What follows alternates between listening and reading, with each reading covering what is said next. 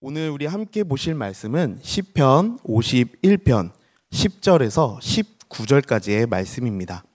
시편 51편 10절에서 19절의 말씀 저와 한 절씩 교독하며 읽으시겠습니다. 하나님이여 내 속에 정한 마음을 창조하시고 내 안에 정직한 영을 새롭게 하소서. 나를 주 앞에서 쫓아내지 마시며 주의 성령을 내게서 거두지 마소서. 주의 구원의 즐거움을 내게 회복시켜 주시고 자원하는 심령을 주사 나를 붙드소서. 그리하면 내가 범죄자에게 주의 도를 가르치리니 죄인들이 죽게 돌아오리이다.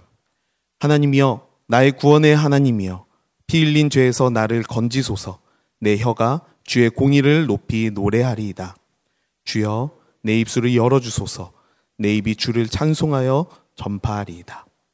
주께서는 제사를 기뻐하지 아니하시나니 그렇지 아니하면 내가 드렸을 것이라. 주는 번제를 기뻐하지 아니하시나이다. 하나님께서 구하시는 제사는 상한 심령이라.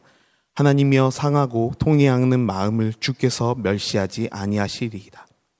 주의 은택으로 시온의 선을 행하시고 예루살렘 성을 쌓으소서. 그때 주께서 의로운 제사와 번제와 온전한 번제를 기뻐하시리니 그때 그들이 수소를 주의 재단에 드리리이다. 아멘. 무언가를 원하는 마음이 그 농도가 짙어지면 간절함으로 바뀌게 됩니다. 정도의 차이가 있을 뿐 누구나 인생에서 간절함을 느끼는 순간이 옵니다. 어린 젖먹이 아이에서부터 연세가 지긋하신 노인에 이르기까지 누구나 인생의 간절함을, 간절함을 느끼는 순간이 오고 그 간절함을 위해 자신의 마음과 정성을 다할 때가 오는 것입니다. 오늘 아침 일찍 깨어 함께 하시는 우리 성도님들은 어떤 간절함을 갖고 계십니까? 혹시 지금 간절히 바라고 원하는 것이 있어 기도하며 또 응답을 기다리는 것들이 있으십니까? 오늘 말씀의 주인공인 다윗은 어느 때보다도 간절한 심령으로 하나님 앞에 간구하며 기도하고 있는데요.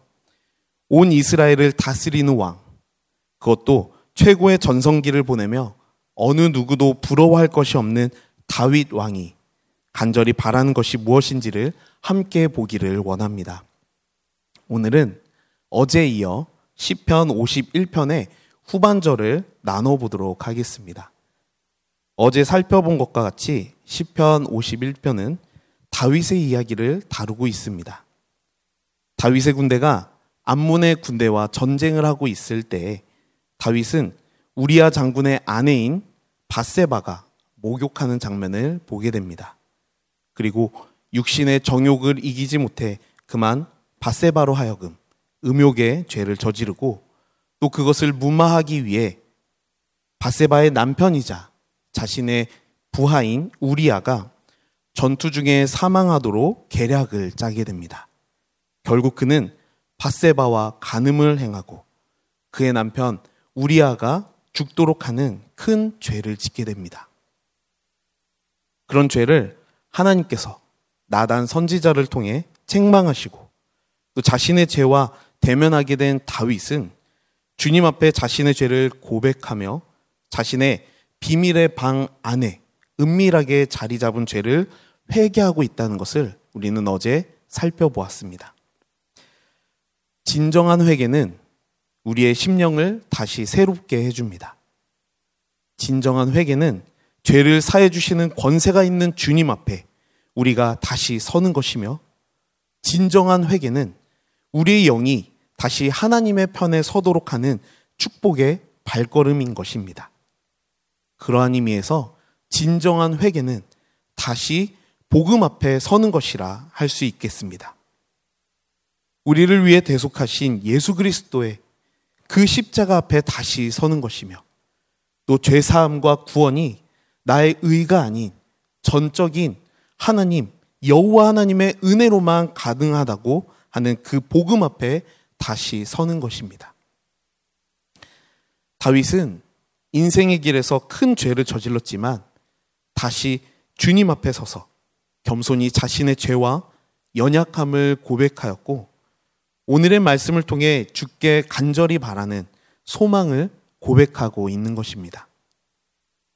세상의 모든 것을 가진 최고의 삶을 살고 있던 그가 그토록 간절히 바라는 소망이 무엇인지 그리고 그가 무엇을 위해 그토록 간절히 기도할 수밖에 없었는지를 오늘의 말씀을 통해서 한번 살펴보도록 하겠습니다. 먼저 10절의 말씀을 읽어보도록 하겠습니다. 시작. 하나님이여 내 속에 정한 마음을 창조하시고 내 안에 정직한 영을 새롭게 하소서. 다윗은 앞, 앞서 주께 범죄하였으며 주의 목전에서 악을 행하였음을 고백합니다. 그리고 이어 주님 앞에 통회하는 심령으로 간절하게 간구하고 있는 것입니다. 그것은 바로 속에 정한 마음을 창조하시고 정직한 영을 새롭게 해달라고 하는 간구인데요. 이것은 곧 자신의 심령이 완전히 새롭게 변화될 수 있도록 간절히 간구하고 있는 것입니다. 그는 자신이 지은 죄로 인해서 자신의 연약함을 경험하였고 자신의 심령이 완전히 회복되어 변화되기를 간구하고 있는 것이죠. 그는 구주 대신의 여호와 앞에서 스스로의 연약함을 포장하고 있지 않습니다. 어린 아이도 자신의 실수를 가리기 위해 때로는 거짓말을 하곤 하는데요. 누가 가르쳐 주지 않아도 자신의 잘못을 덮어버리기 위해 거짓이라는 죄를 반복해서 짓기도 합니다. 하지만 이스라엘, 한 민족의 왕이었던 그는 그 순간만큼은 자신의 더럽혀진 심령 앞에서 더 이상 스스로를 포장하지 않고 간절히 변화되기를 소망하고 있는 것입니다. 정한 마음을 창조해 달라고 하는 고백은요, 다윗이 다시 한번 주님의 마음을 깨달을 수 있는 그런 마음을 달라고 주님 앞에 강구하고 있는 것입니다. 여기서 창조라고 하는 단어는요, 태초에 하나님이 천지를 창조하시니라 라고 했던 창세기의 그 단어와 동일한 단어를 사용하고 있습니다. 그래서 완전히 새롭게 되어지는 것, 다시 말해 완전한 거듭남을 하나님 앞에 구하고 있는 것입니다. 그리고 정직한 영을 새롭게 해달라고 하는 강구는 마음을 굳건하게 흔들림이 없도록 그렇게 하는 힘과 의지를 달라고 하나님 앞에 고백하고 있는 것입니다. 그렇다면 다윗 왕은 어째서 이토록 간절히 상한 심령이 새롭게 되도록 하나님 앞에 간구하고 있을까요? 그토록 그를 간절하게 만든 이유는 바로 그 다음 구절인 11절에 나오고 있습니다. 11절의 말씀을 함께 읽어보도록 하겠습니다. 시작. 나를 주 앞에서 쫓아내지 마시며 주의 성령을 내게서 거두지 마소서. 그가 그토록 심령이 새롭게 되고 또 죄사함을 받기 원했던 것은 그가 하나님으로부터 쫓아냄을 당하고 주의 성령이 그를 떠날 것을 두려워했기 때문입니다. 쫓아냄을 당한다는 것은 곧 하나님과의 관계가 단절된다라는 것을 의미합니다.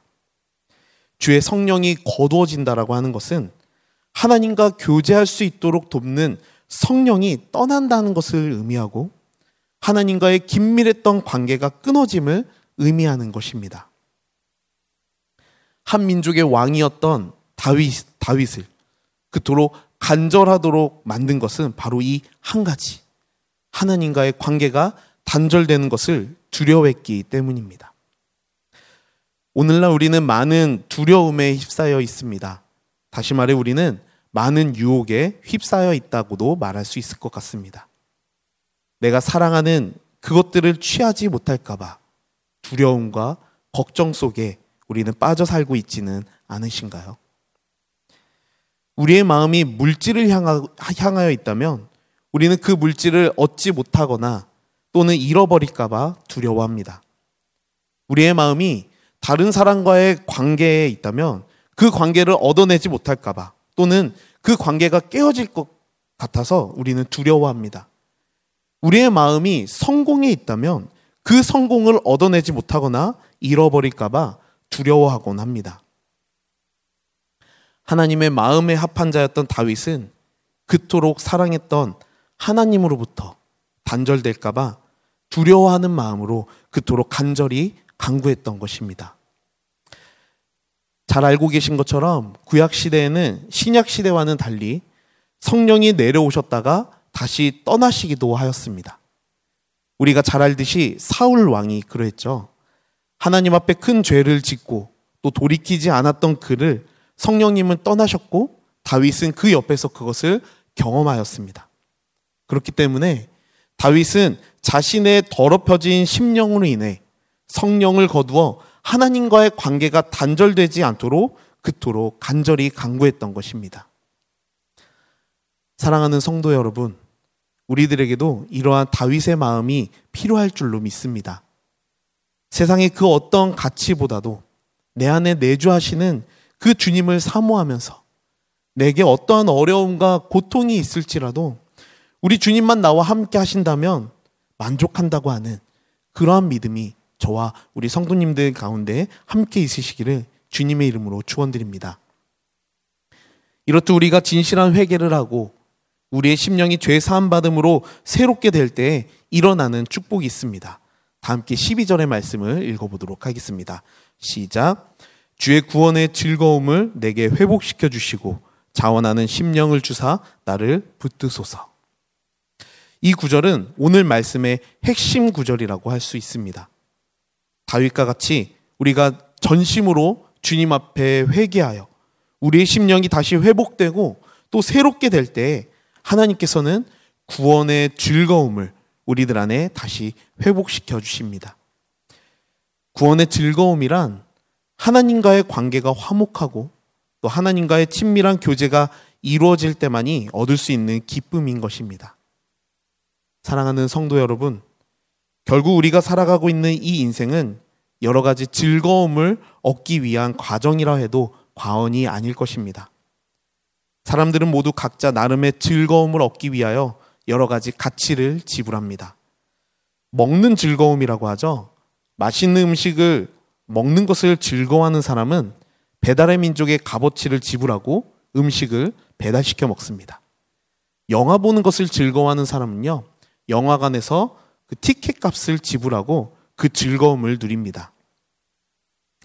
스포츠를 즐거워하는 사람은 시간과 비용을 지불하고 그 즐거움을 누립니다.